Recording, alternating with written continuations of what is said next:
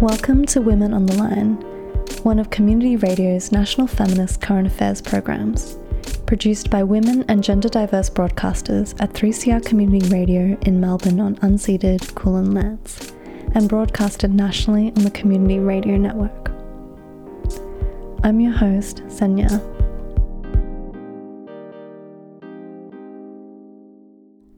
Today's show, we chat with Odissi dancers Divya, Shreya, Vaishnavi, and Pranavi, who are my fellow classmates at the Sohamasmi Centre for Performing Arts and senior disciples of Odissi dancer and teacher Monica Singh Sangwan. We hear about upcoming Odissi dance performances happening at Dance House and Fairfield Amphitheatre. Let's hear from the Odissi dancers. Hi, I am Shreya. I am currently a third year student at the University of Melbourne um, and I'm studying finance and economics. Um, I've been lucky to have been dancing since I was eight, so that would have been 2009. Um, I started off with a teacher in Oakleigh whose name is Jayati Das, and then I learnt from a teacher in India from 2012. She's Sudarshan Sahu, and I've been at the Soho Sohamasmi Centre for Performing Arts from I think 2016. So my name is Pranavi and I go to the Metropolitan Girls High School and I'm in year 10 currently. Um, I started Odissi in 2012 and I first learned from Swapna Kalpa Dasgupta for a year and then in Singapore I learned from Raka Maitra for a couple of years and I came to Sohamasmi Centre of Arts in 2015. So it's been eight years. Yes, hi, my name is Divya. I am from Malaysia. Um, I've been doing Odissi for 18 years, and the first part of my Odissi learning was through Padma Shri Dato uh, Ramli Ibrahim. And I came to Sohamasmi in the last two years after I moved to Melbourne in 2018. Hi, my name is Vaishnavi. Um, so I'm a full-time musician as of present. Uh, I've been training in Carnatic music since I was uh, five. My first teacher was um, Shiv Subramaniam Pillai, Sri, Sri Shiv Subramaniam Pillai. Um, I then moved to Melbourne to further my studies uh, in 20. 2007 actually, and I started learning from Srimati Shobha Shekhar, who I still continue learning from till today. Um, I also get uh, some special training from Srimati uh, Bhushni Raman in Chennai. I met Monica Didi back in 2014 through my friend Raisa, actually, who's our fellow dancer. Um, and I have been with Sohamasmi since. Um, I really can't call myself a dancer. I'm somehow stuck with the group, Most probably for the singing. We're all shaking our heads right now. like, Disagree. definitely not true. well, I'm definitely not doing a solo anytime soon. oh, um, but you bring so much, you know, wealth in your own experience of music, which we'll get to, to the dance, which is so important to Odissi in itself.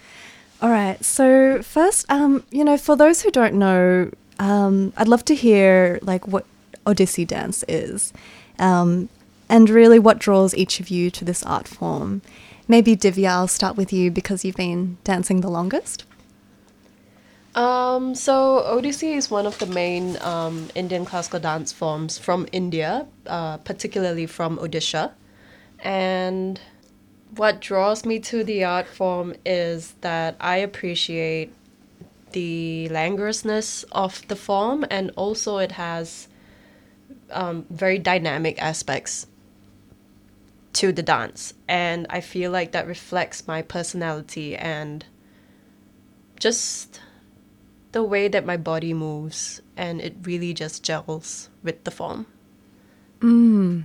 Yeah. yeah, um, I think that something I've learned about Odissi through the years is often, you know, it's, I guess in this context of this country, it's often compared with um, in this binary view of dance of like contemporary and tradition and we've heard monica ji talk about this quite a lot through class um, but i feel like i've never danced ballet but i almost feel like the training that's required of us is of a similar demand um, yeah, would you have any comments on that in terms of what's involved in the training of the dance itself?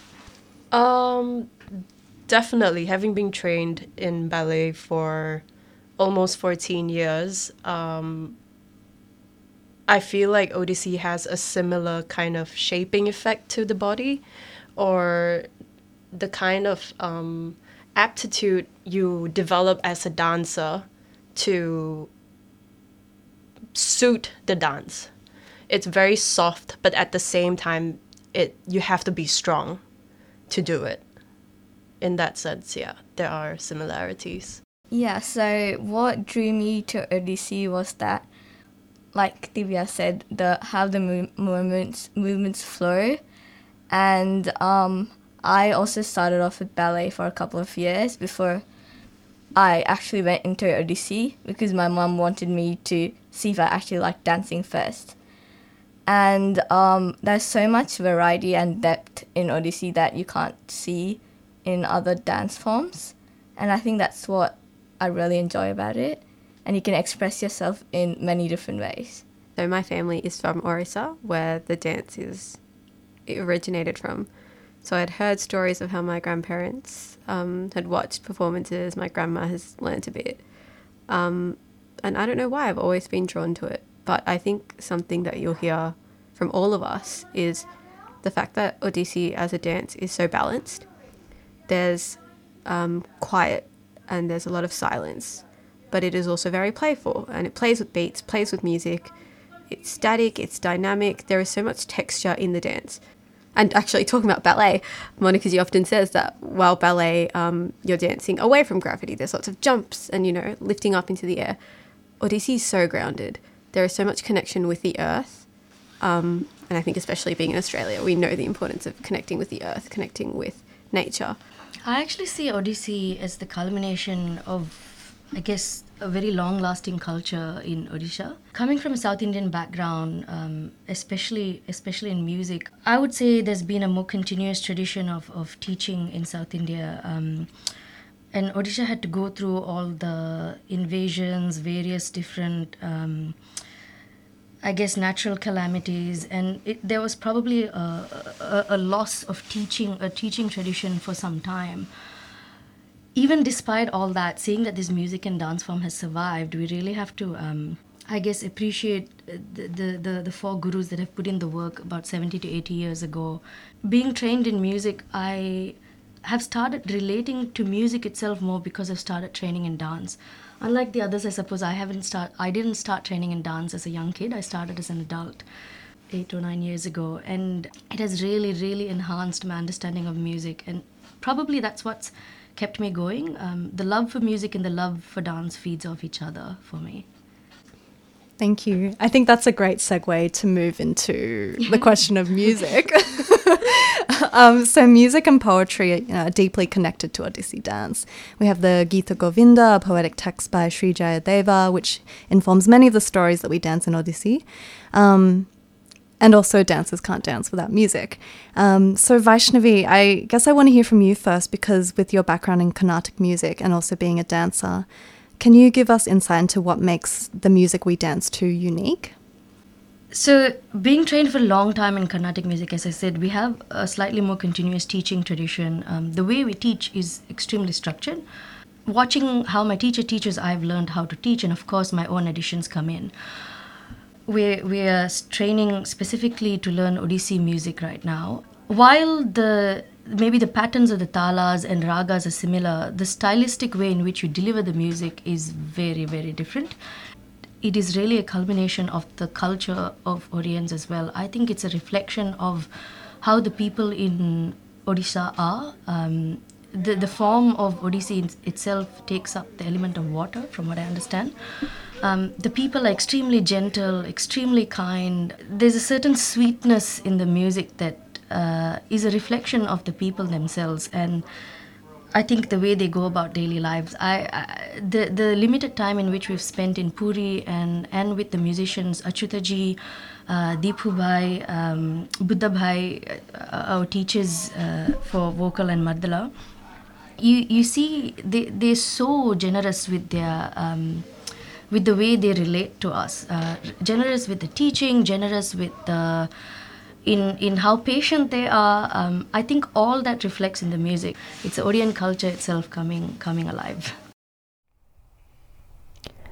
On community radio around Australia, you are listening to Women on the Line. You were just listening to Odissi dancers Divya, Shreya, Vaishnavi, and Pranavi from the Sohamasmi Centre for Performing Arts.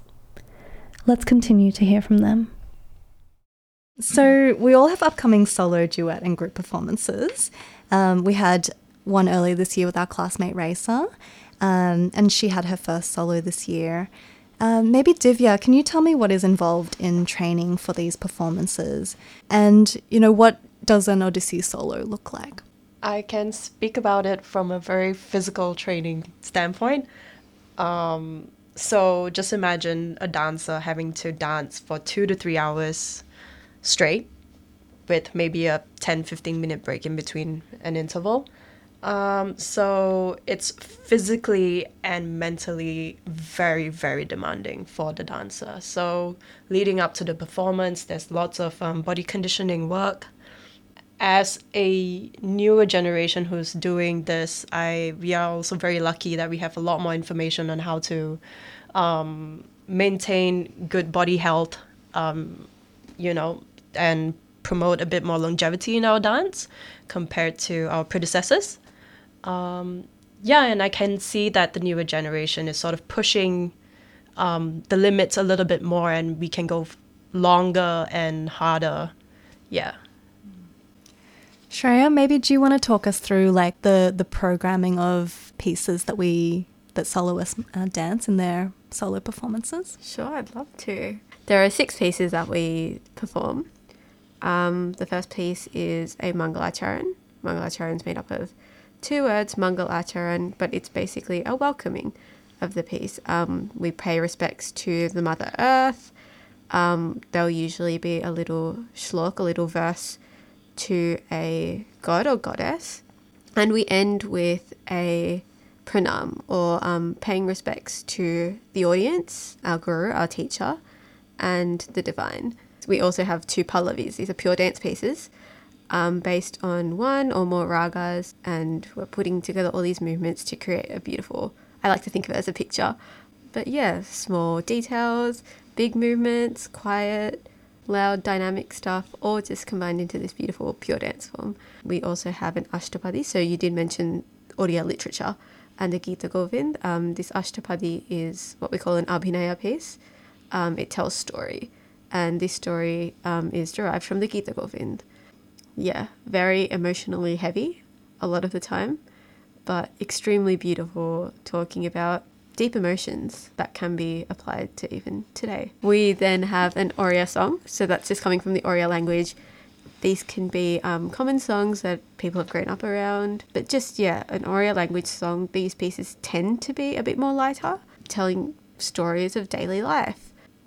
And then our sixth piece, and I'd say usually what the audience thinks is like most impactful is moksh, moksh, which some can consider like liberation, the highest goal of life. It's a, another pure dance piece that ends with a shlok, a verse at the end, which kind of ends the performance on this very high note. A lot of like euphoria culminating into this dance solo. Thanks, Shreya. Oh, um, and Pranavi, yeah, I'd love to hear, you know, for for you, um, yeah, what is the um, importance of performing a solo? And I guess we're also performing duets together as well. You know, um, how has that experience been for you? Like performing both duet, um, training for a duet and solo. Um, firstly, this is going to be my first duet. Actually, I've done group performances, but duet is obviously very different. Mm. And I like to think duet as like the midpoint in between a solo and a group performance. Um, it's definitely been really fun to have you and to see you go through what I'm going through and um, so as for solo, it's definitely been quite the journey. And what the solo is is only the final destination, what the audience gets to see.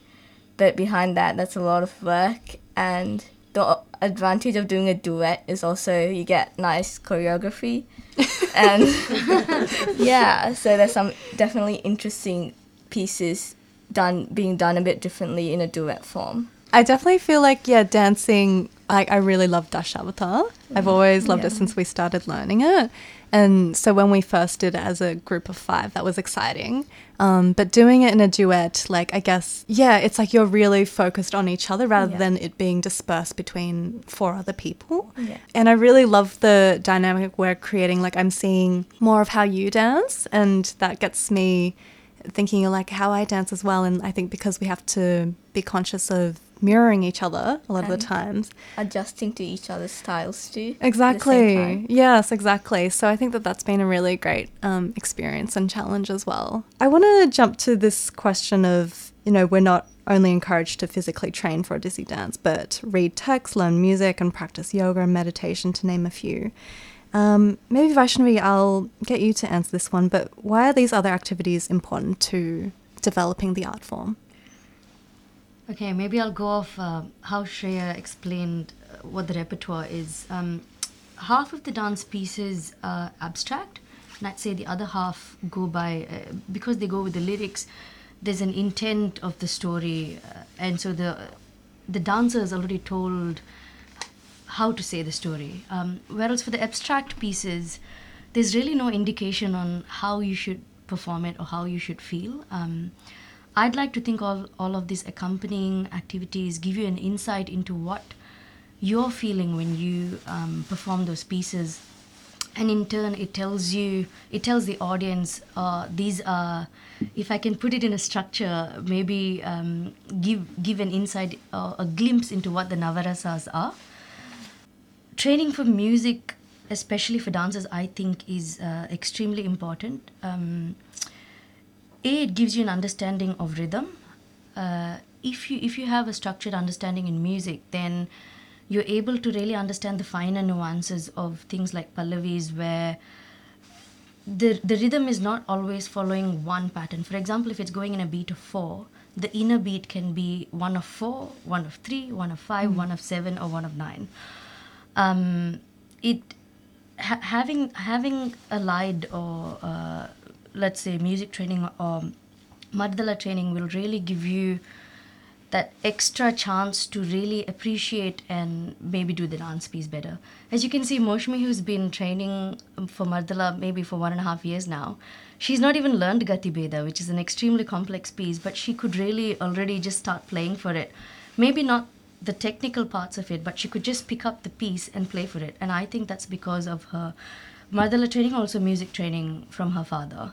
Dance, like Indian classical dance and yoga, has a lot of crossovers. The spiritual understanding that you have from dance and yoga interrelates. You can get get it from yoga first or dance first. Either way, they both sort of complement each other really well. I think another important thing of training, especially for some of us who have grown up dancing, is when you're training for a soloist, you're finding your own way of dancing.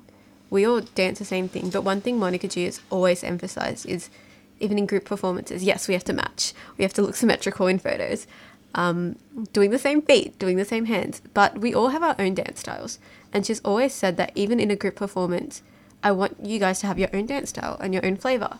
Um, and as someone who grew up often imitating other people, being like, oh, I like how this person does this movement, this person does this movement. I think as a soloist, you're forced to kind of figure out who you are, um, what your understanding of a text is, what your understanding of the music is, and how you're going to do a pure dance piece.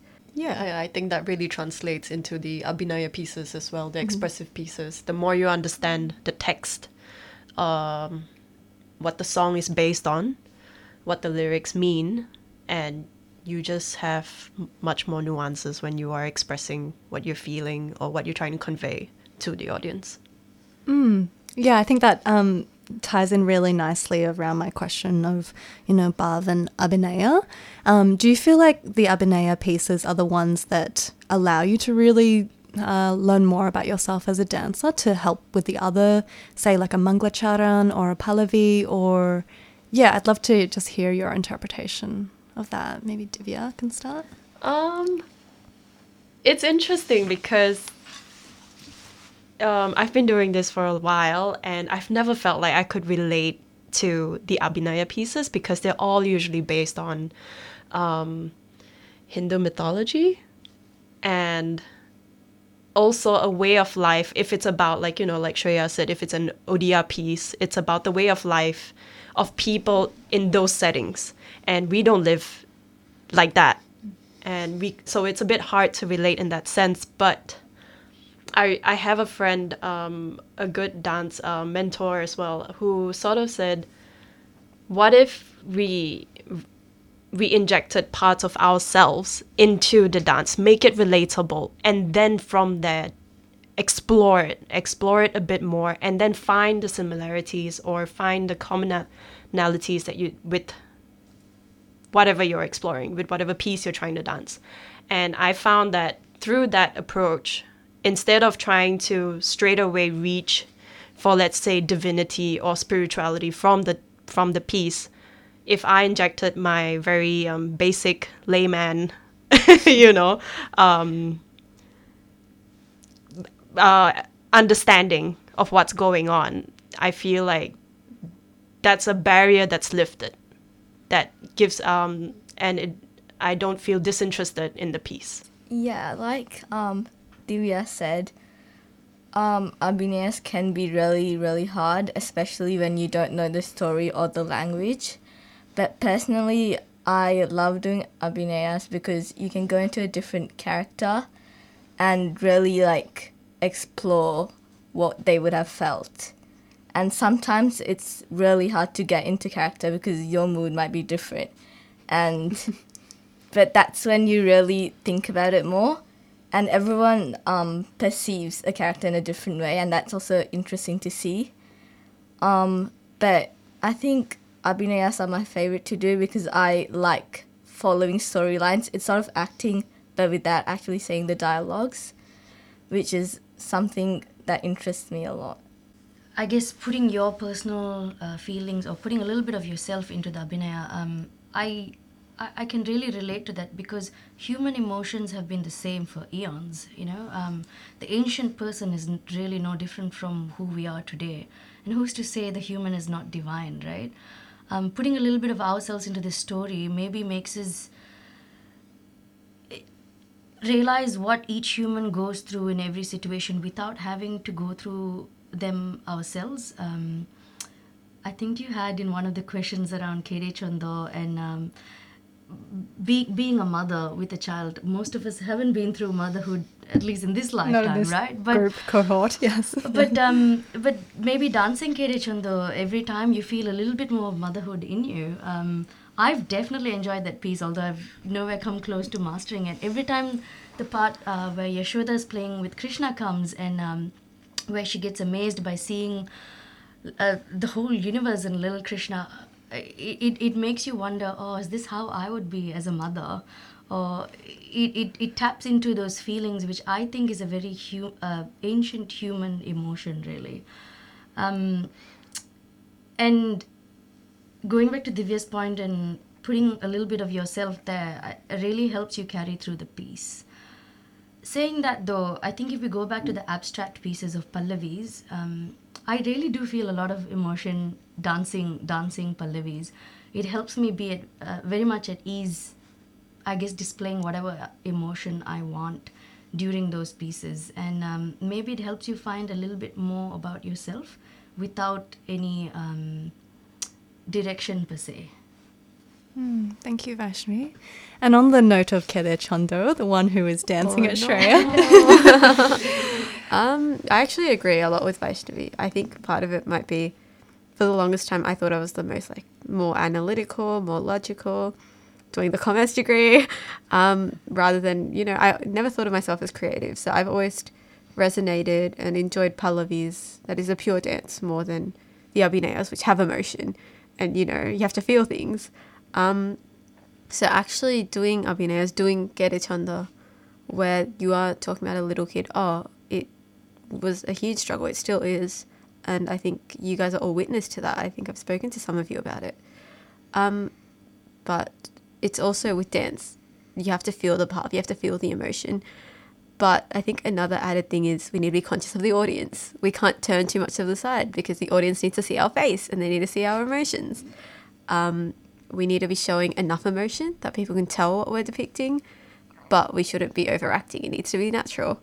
Um, and aesthetic, of course. We're doing an art form. So there's so much to balance. You know, in our what I really love about our dance class is that um, we have people from all different backgrounds and ages. Like we have um, Moshmi and her mum dancing in the class together, and um, yeah, there are other like um, mothers and daughters dancing together. I think that's so special. I would love to hear, you know, how that kind of environment has shaped the way you dance, and yeah, maybe Pranavi.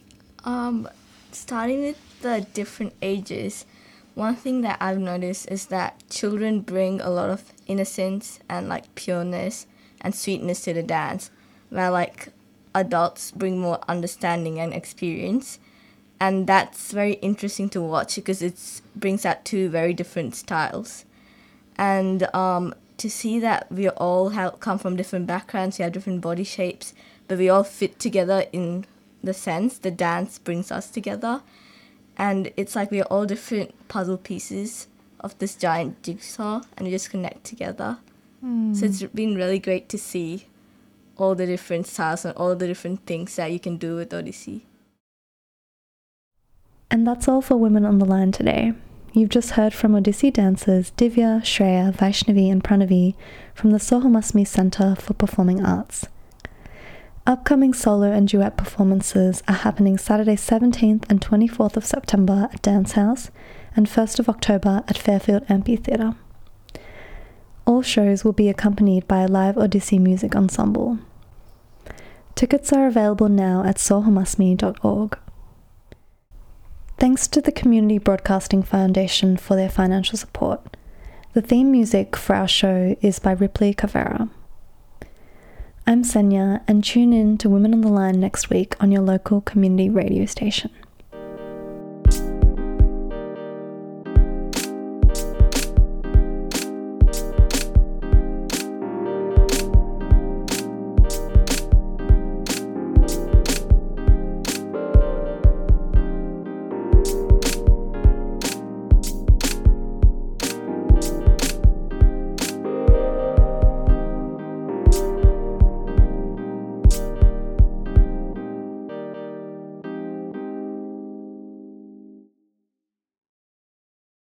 Listening to a 3CR podcast produced in the studios of independent community radio station 3CR in Melbourne, Australia. For more information, go to allthews.3cr.org.au.